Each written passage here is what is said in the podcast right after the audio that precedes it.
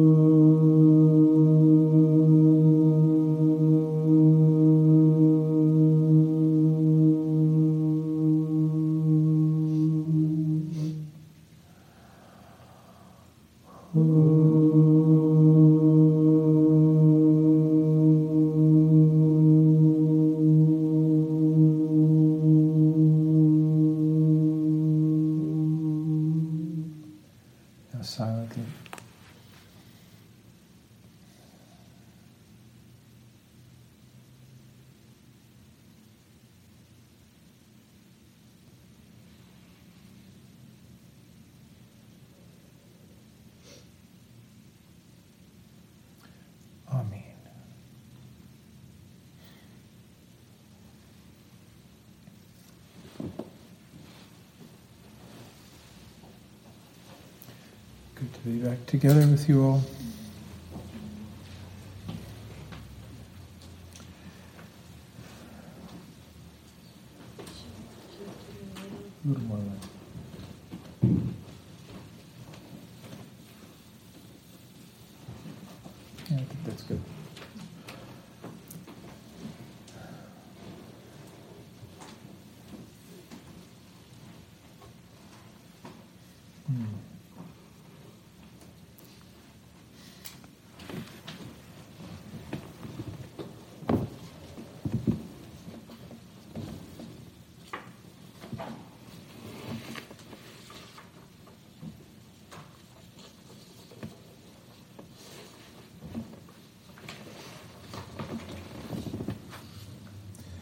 So tomorrow begins a new month, and I thought I would share the theme for December. God's mercy is water. It flows to the lowest. Become humble earth to be embraced by the merciful. God's mercy is water. It flows to the lowest. Become humble earth to be embraced by the merciful.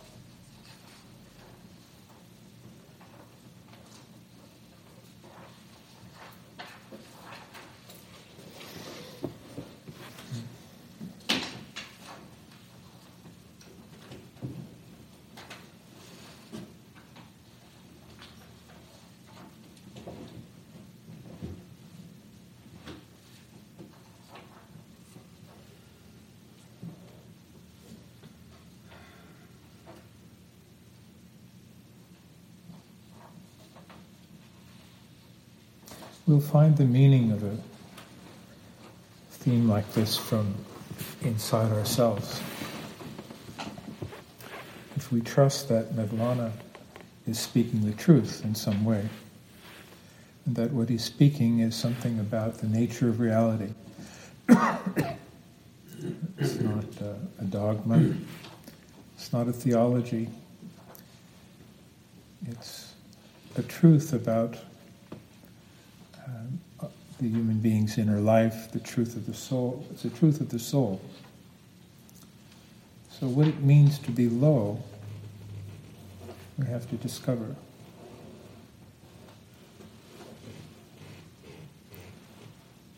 I think we probably know that to be humble, for instance, is not to have a low opinion of ourselves. To be low is not to be lower than anything, but to be low in relationship to only one thing. To be low in relationship to the divine.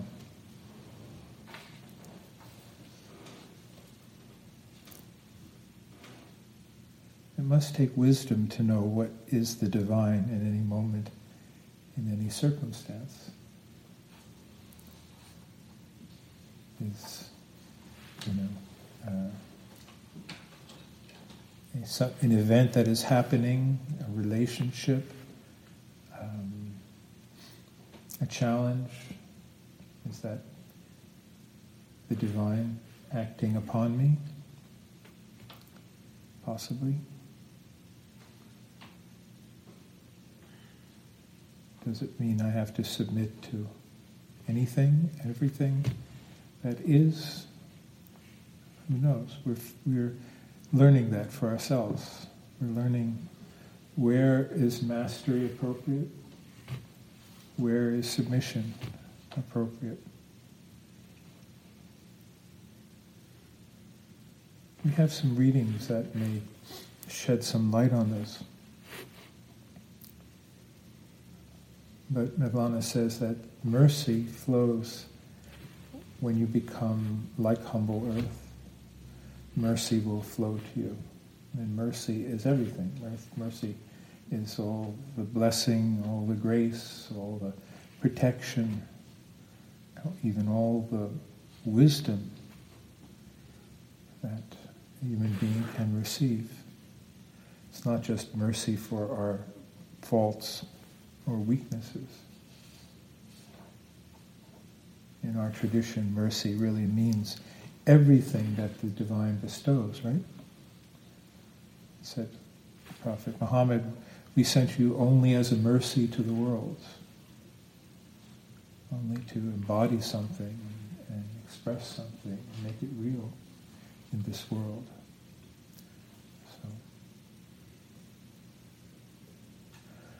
But at the very least, we forget this lowness when we get filled with our own self-assertion, when we forget what is the master truth of our lives, what is this could be the center of our lives.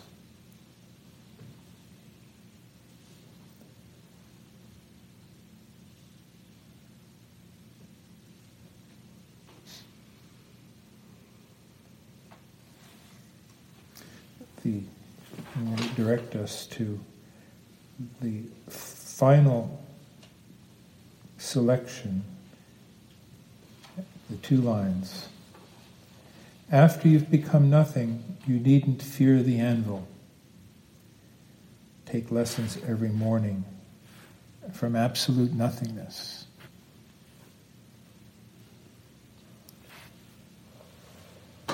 The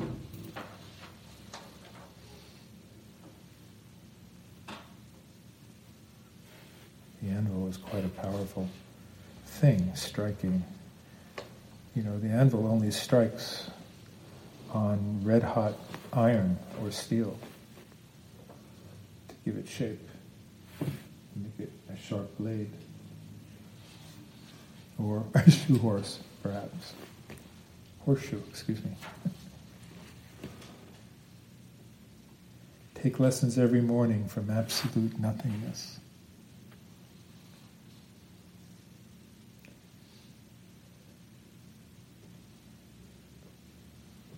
After you've become nothing, you needn't fear the anvil. Take lessons every morning from absolute nothingness.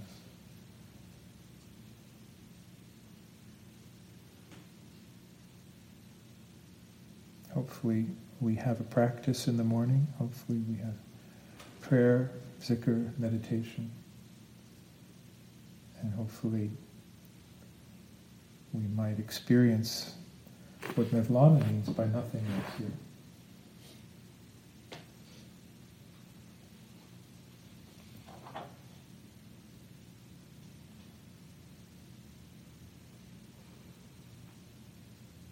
Can you be nothing and make plans?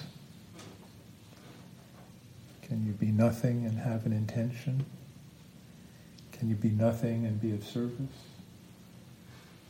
Can you be nothing and make beautiful music?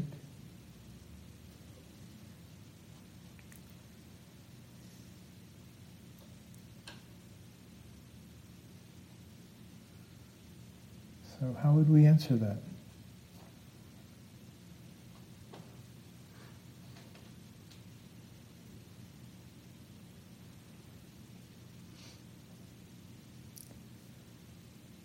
So can we sense a way of being in the world where our making plans doesn't cause us to absolutely forget Allah?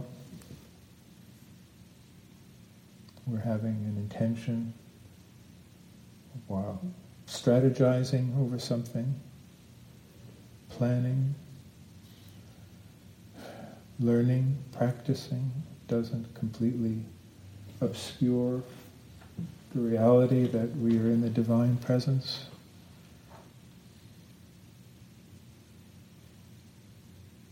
So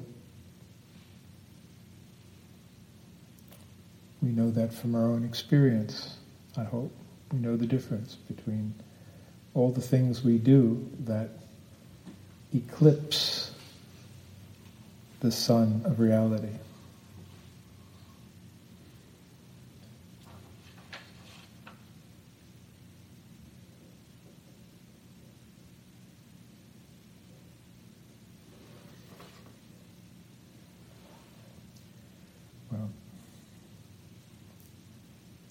To share these really beautiful things because we're coming to Shebi Arus, the night of Mevlana's wedding with his beloved, the night of his reunion, the night of his climax, the climax of his life.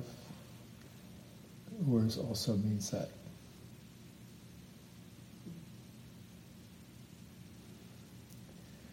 So, Lizzie, would you read the first, yes.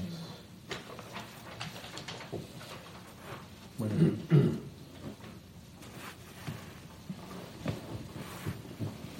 Whatever is steeped in grape juice will acquire the flavor of grape, whether it be carrots or apples or quinces or walnuts. You will taste in them the delicious flavor of the grape. When your knowledge is steeped in the light of faith, then wayward people will receive light from it. Whatever you say, it will be luminous, for the sky never rains anything but pure water. Become like the sky. come like the cloud and shed rain. The spout rains too, but it can't produce the rain. The water in the spout is borrowed. The water in the cloud and sea is original. Your thought and reasoning resemble the spout. Inspiration and revelation are like the cloud and the sky.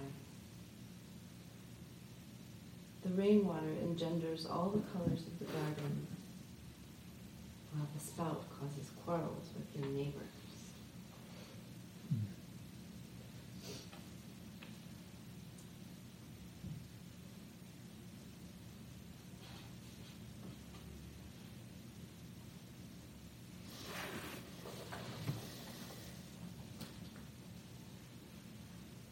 It just occurred to me that there's a phrase in The Knowing Heart, well, it's the chapter title, Grapes Ripen Smiling at One Another. And somebody told me recently they had read The Knowing Heart. Actually, they said they were told 3 times to read The Knowing Heart. First time they picked it up from the library, and it made no sense at all. They waited a few months, went back and took it out a second time. It made no sense at all. And then this really happened to someone actually who's a pretty, you might say, accomplished dervish now, and finally went back a 3rd time and couldn't believe that it hadn't made sense the first 2 times. But the most memorable thing in the book for this person was grapes. She said 2 things that stuck in her mind with great power. One is, grapes ripen smiling at one another. And the other one was an aphorism. Hear the drumbeat of death in the distance. And when she first heard that, hear the drumbeat of death in the distance, had no idea what that could possibly mean. And now it's a daily fact. But anyway, back to the grapes. So, how beautiful Mevlana uses this example that the grapes can flavor all of the other fruit. Its taste saturates other tastes. And it just occurred to me that there's something, in us, which is the greatness. You're all grapes. Hopefully you've been pressed, and the wine and the grape juice is becoming wine. And it's a beautiful, flavorful wine. But of course, he's talking here about something more profound. When your knowledge is steeped in the light of faith, then wayward people will receive light from it.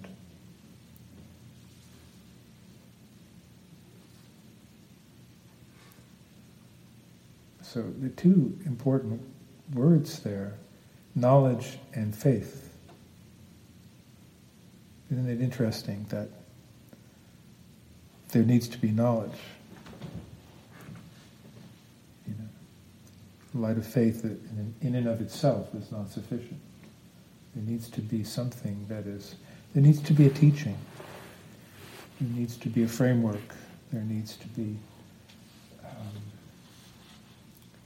an understanding, at least intellectually, of things like what is the soul, what are the levels of reality,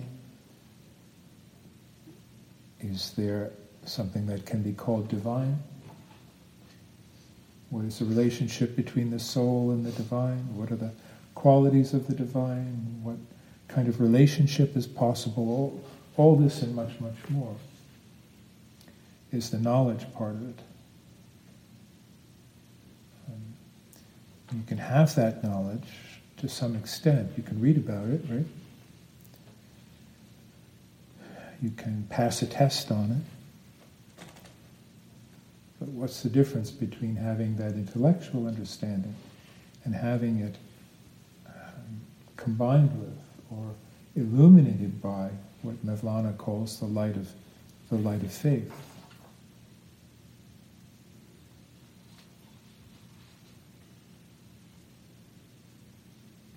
Into that light of faith. What is that?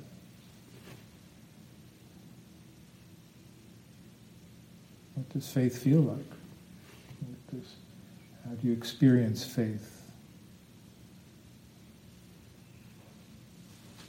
Possibly even the word could limit our understanding of what faith truly is.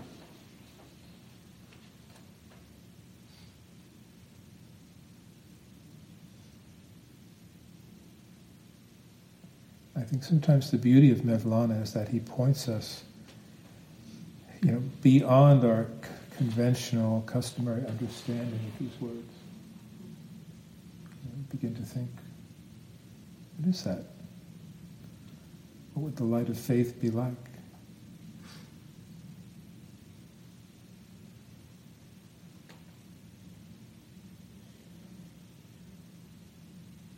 It may take time to understand that faith is not belief. Faith is not also trust. Trust is a good thing. Belief may or may not be a good thing. Faith, at least as far as I understand it, has something to do with perception, has something to do with experience, has something to do with knowing.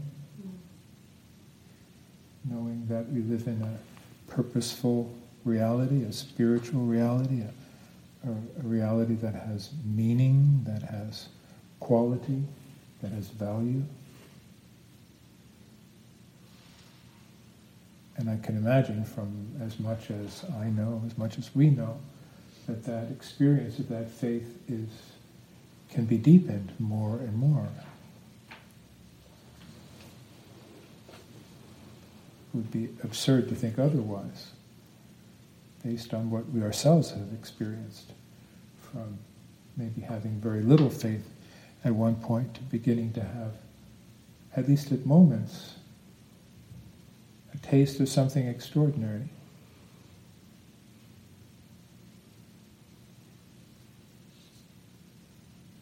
So,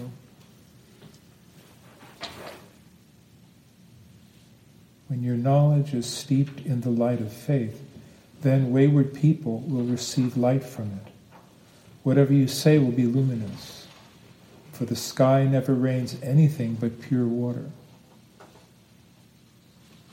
How lovely, how extraordinary way it ties together these metaphors. And he's telling us there's something like, open up, become the sky. Jesus said, in the original Greek, the kingdom of the sky is within you. It wasn't kingdom of the heaven. It was kingdom of the sky.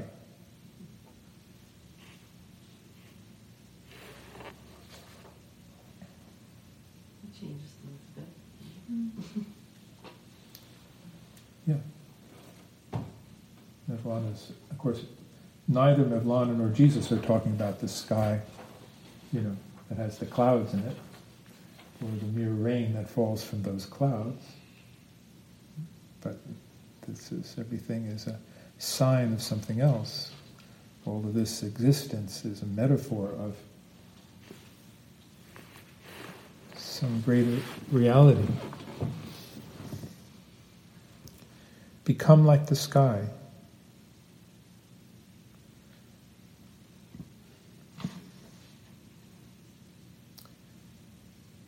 And surely we know that that's an inner experience.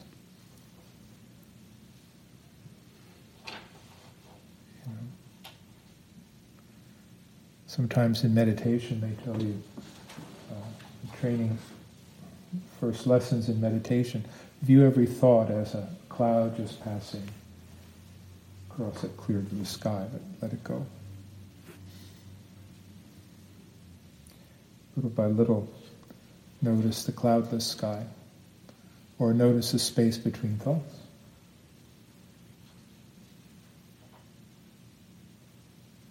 become like the sky.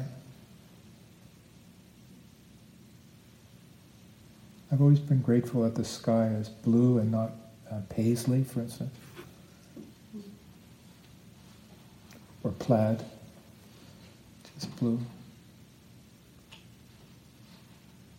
beautiful blue.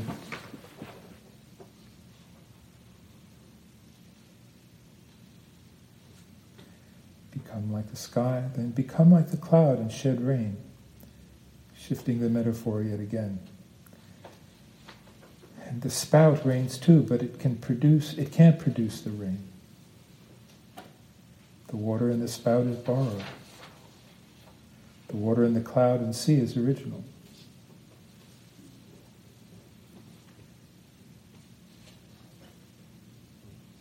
So what does the water in the spout equate to?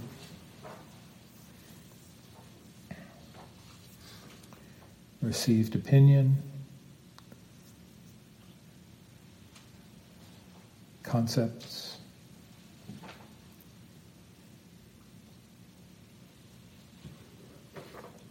even doctrines, dogmas.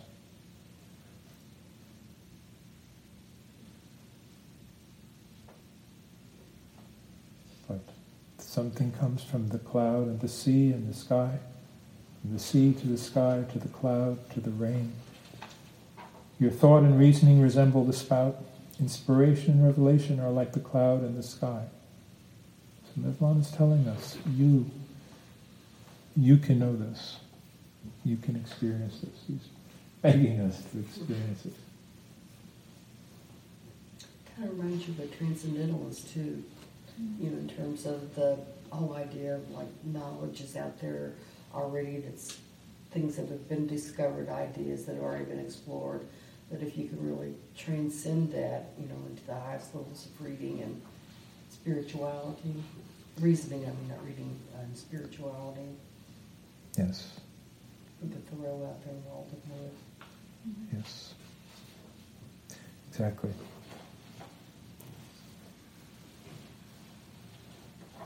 And then he says, the rainwater engenders all the colors of the garden.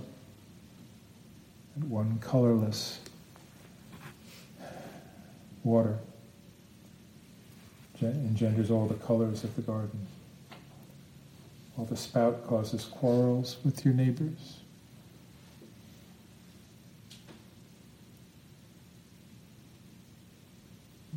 Even in our language, we talk about people spouting off about something. Yes. I debated whether to use the word tap or spout. So I stayed with spout. It's probably the right choice, huh? Mm-hmm. Especially for that reason.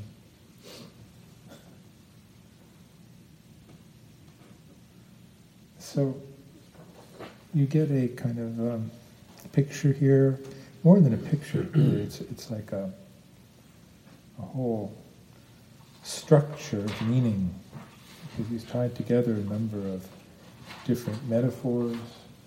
But he's really completed a model of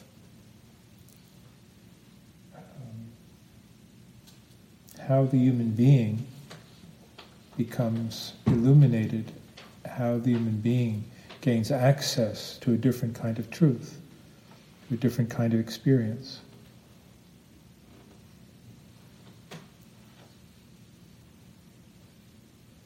And how anyone who,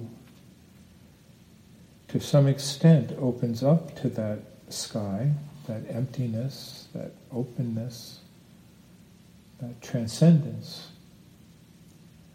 brings something into the world, brings some illumination into the world that is helpful, that is a blessing, that is important in a world gone dark, in a world obscured, in a world caught up in opinion and conflict and lies.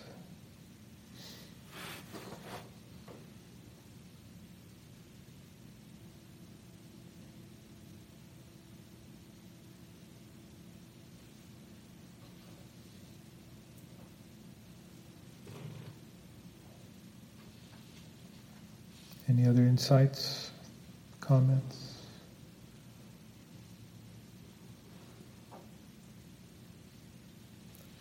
Or shall we move on? I'm going back to this passage about knowledge steeped in the light of faith. And I'm seeing it applying also to much more earthly knowledge. So the knowledgeable cook can say, don't cook this stew in that pot, it'll just burn to the bottom and taste nasty. And that's good knowledge. But if the knowledge is steeped in the light of faith, so now the cook not only knows about pots and stews, but also is just astonished at the gift of life and the gift of these things that we can eat and gain pleasure and nourishment from, and the astonishing beauty of another human being in the room who also wants to cook. And now the message is going to come across entirely differently. Still, teaching about not burning the stew, but the way people will receive light from it, because it's just coming from pure love. Beautiful. Yes. Thank you. That makes it very practical, very much an example from everyday experience, and everyday experiences where this illumination must happen.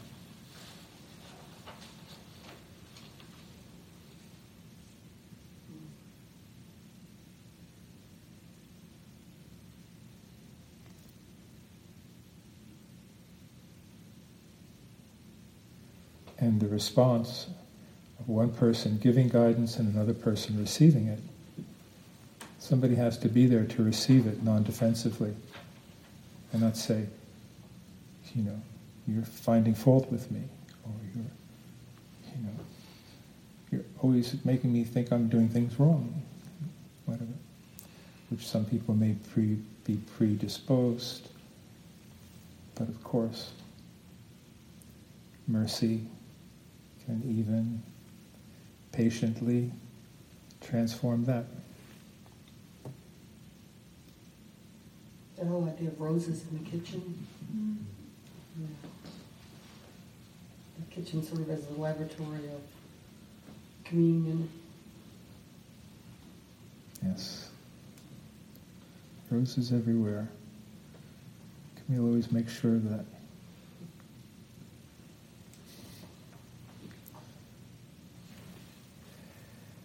Anna, would you read the next one?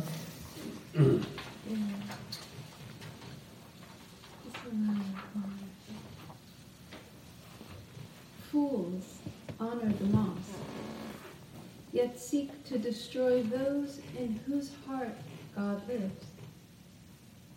That mosque is of the world of things.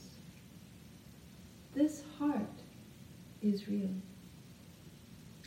The true mosque is nothing but the heart of spiritual kings.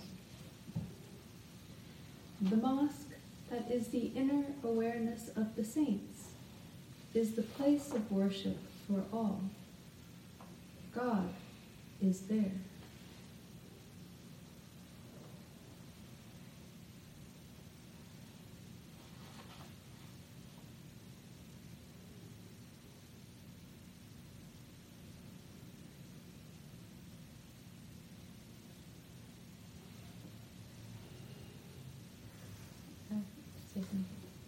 There's actually a lovely resonance with the first one, because if you think about the mosque as the place of prostration, then any place can be a mosque if it's a place of prostration.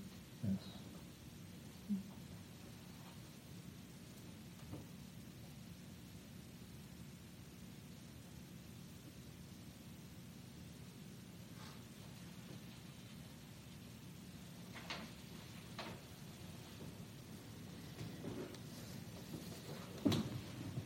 Of last week's event in Egypt, this seemed particularly meaningful.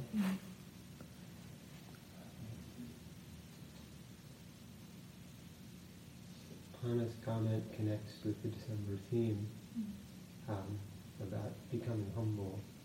Participating is the physical manifestation of the act of becoming humble. Yes.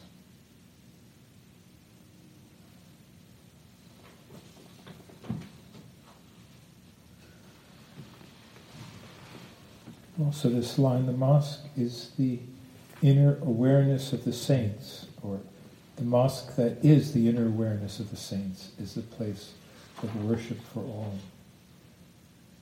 The mosque that is the inner awareness of the saints. And interesting that he says saints, plural. I'm not saying it would be wrong if it were singular. But it's as if it's pointing to a place, a state of being, which is the inner awareness of the saints, which is the place to go to, is the place of worship for all.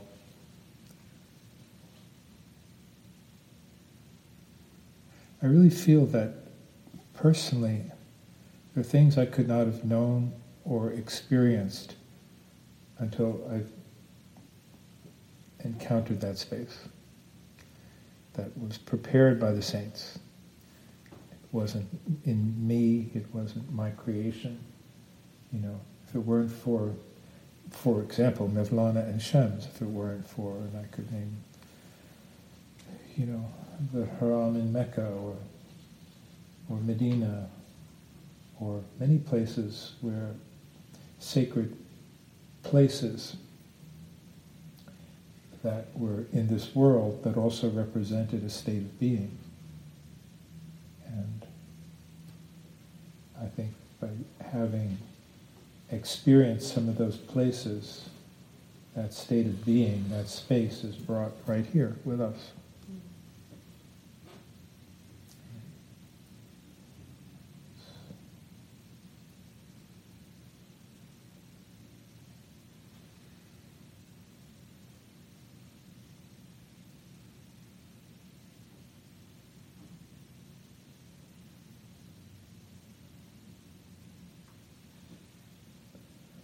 So once again, Mevlana is reminding us of spiritual realities, of states that are places,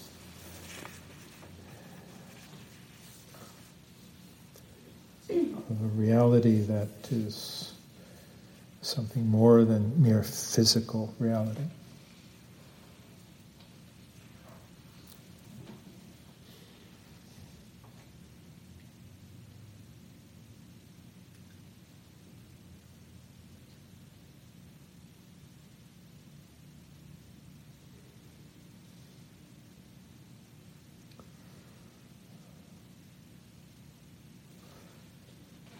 Is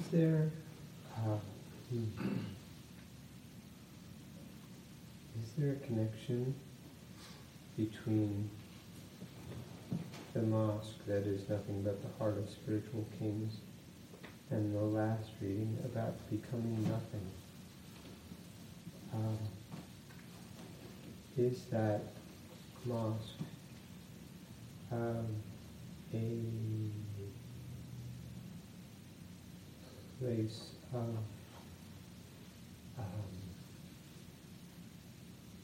the awareness of one's nothingness, a space that is empty but for the divine? Absolutely. Absolutely. And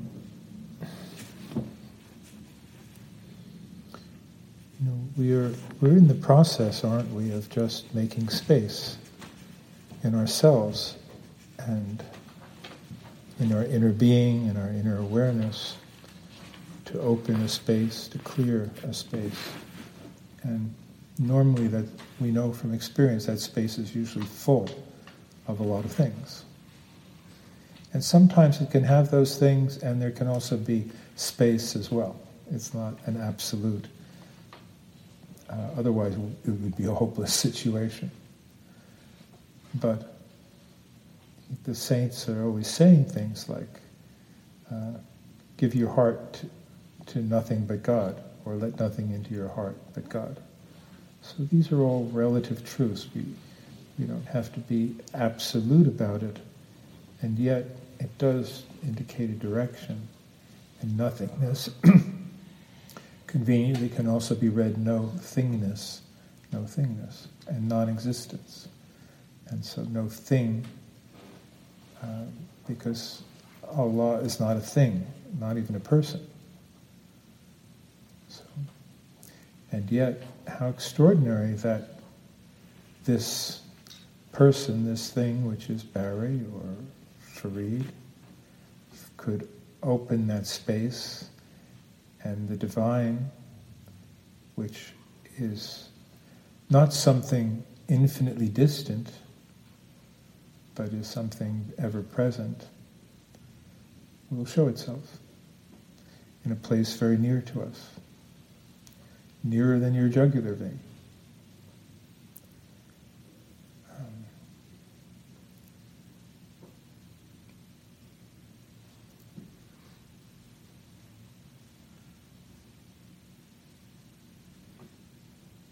This is what the ritual prayer is meant to reveal to us. It's one practice, not the only practice, but if the ritual prayer isn't that, then what is it? It's a good exercise. It maybe keeps us from thinking bad thoughts, but its purpose is nothing less than to open a space for the divine to enter. And the nothingness, what better attainment of nothingness than, what better expression of nothingness than touching your forehead to the ground? If any act could symbolize that for the human being, who is after all a form, there's no getting away from the fact that a human being is a particular form, and yet here is a form matched to the proportions and shape of the human being that allows the human being to experience the formless. That's the paradox.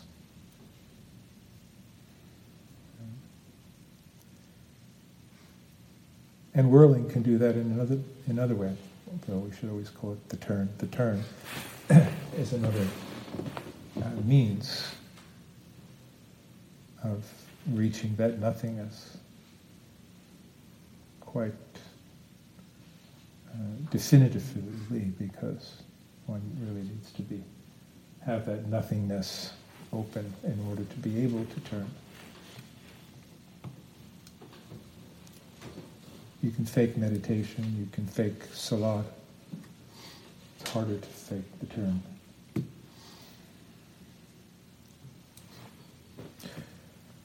One more. I'm struck too by in this one. You just had universal economics with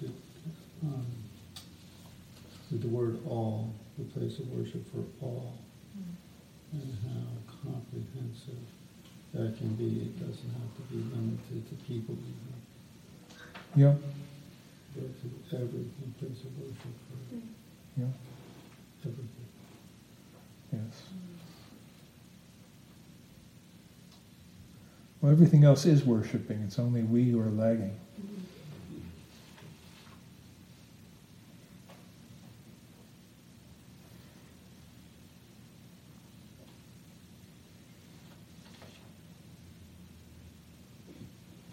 Nice to be reminded of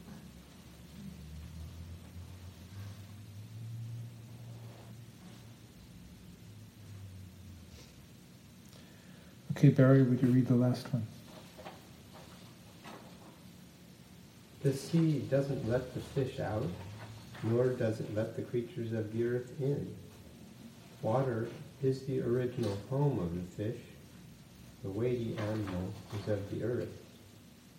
Nothing we can do can change this. The lock of divine destiny is strong, and the only opener is God. Cling to surrender and contentment with God's will. Though the atoms one by one should become keys, Yet this opening is not effected except by divine majesty. When you forget your own scheming, happiness will come to you from your spiritual guide. When you are forgetful of self, you are remembered by God. When you have become God's slave, then you are set free.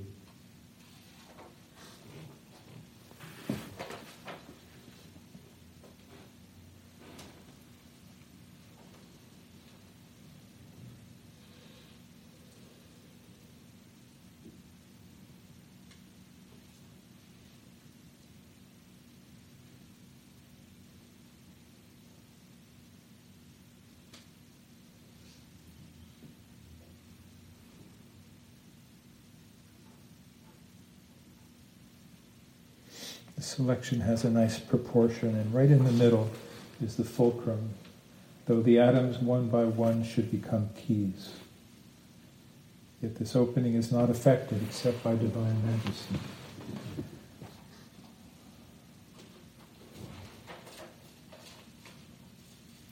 So let's look at this. First of all, we have the fish in the ocean, the creatures of the land. Each is imprisoned in its own element. Sometimes Mevlana uses the water or the ocean to symbolize the spiritual reality.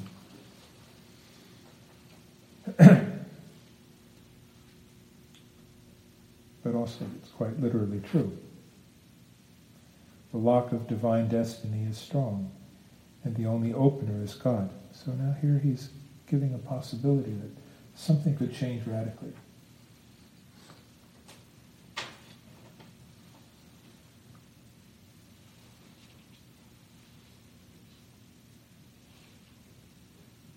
Cling to surrender and contentment with God's will.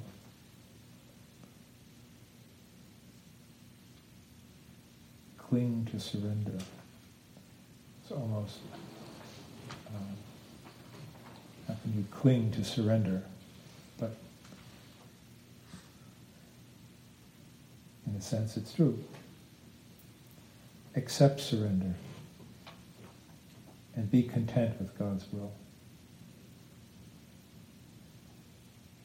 for starters. Try that. As opposed to what we are usually doing in our minds, in our hearts. But there millions of possible keys to open this reality. Yet none of them will work except when somehow the divine majesty, the divine agency, allows it. When you forget your own scheming, happiness will come to you from your spiritual guide. Well, here, this selection has a context, and this is one truth,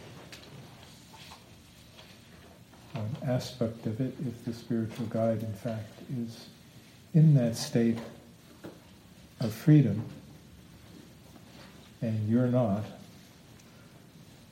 in order for the rabita between these two, between the guide and the seeker, in order for the rabita, the bond, the resonance to be effective, drop all scheming. Stop playing games.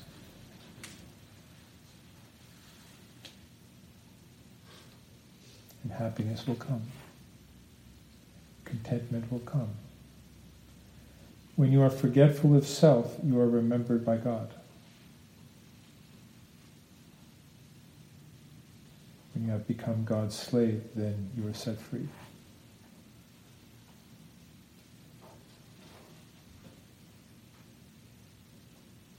Going back to the December theme, God's mercy is water, it flows to the lowest. Become humble earth to be embraced by the merciful.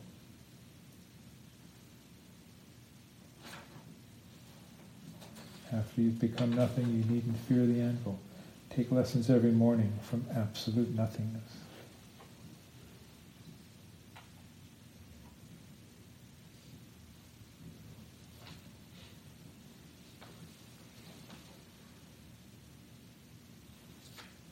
tomorrow will be another day. Each of us will have to plan certain things. Each of us will have to make certain decisions. Am I right? Anybody here doesn't have to do such things?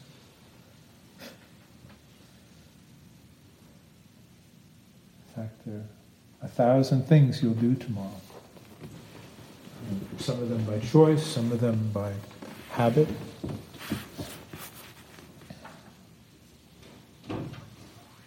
And how many of those things will you be lost in? How many of those things will you be so attached to that you're just totally preoccupied with that thing, that choice, that plan, that possibility, that strategy?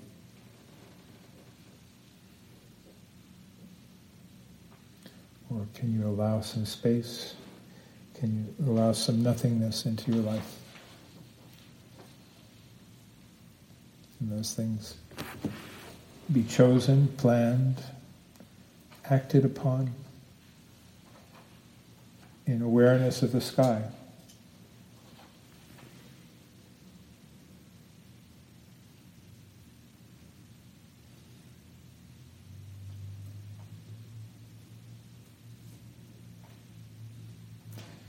Spiritual training is developing a flexibility of attention, to put it in very mundane terms, not to limit it to that or make it so mundane.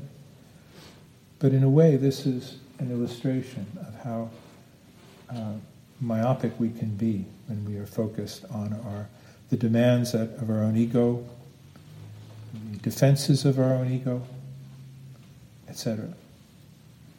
And if we don't have the flexibility of attention to sort of widen the aperture of awareness and to remember, just remember. And suddenly everything comes into a kind of order, a kind of proportionality, a kind of... everything finds its rightful place. If we are remembering.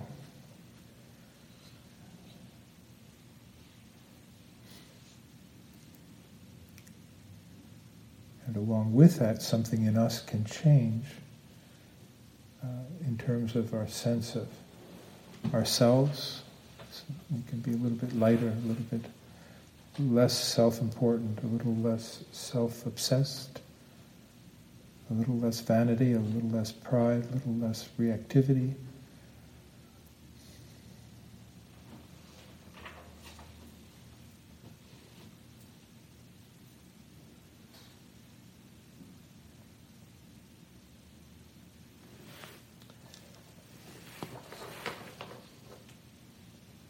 Mercy is water, it flows to the lowest. Become humble earth to be embraced by the merciful.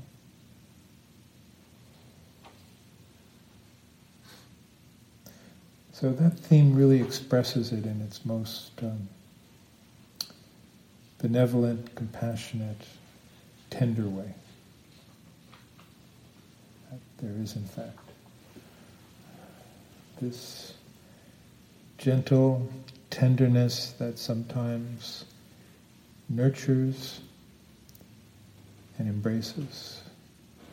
It's the embrace of God. Sometimes you'll get a slap. And you should say, "Oh, Alhamdulillah, he noticed me."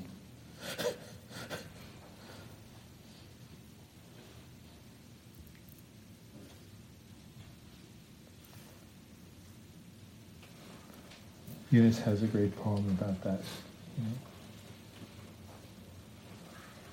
which he says, if the beloved rejects you, if the beloved is cruel to you, surely the beloved will be tender one day. Amen.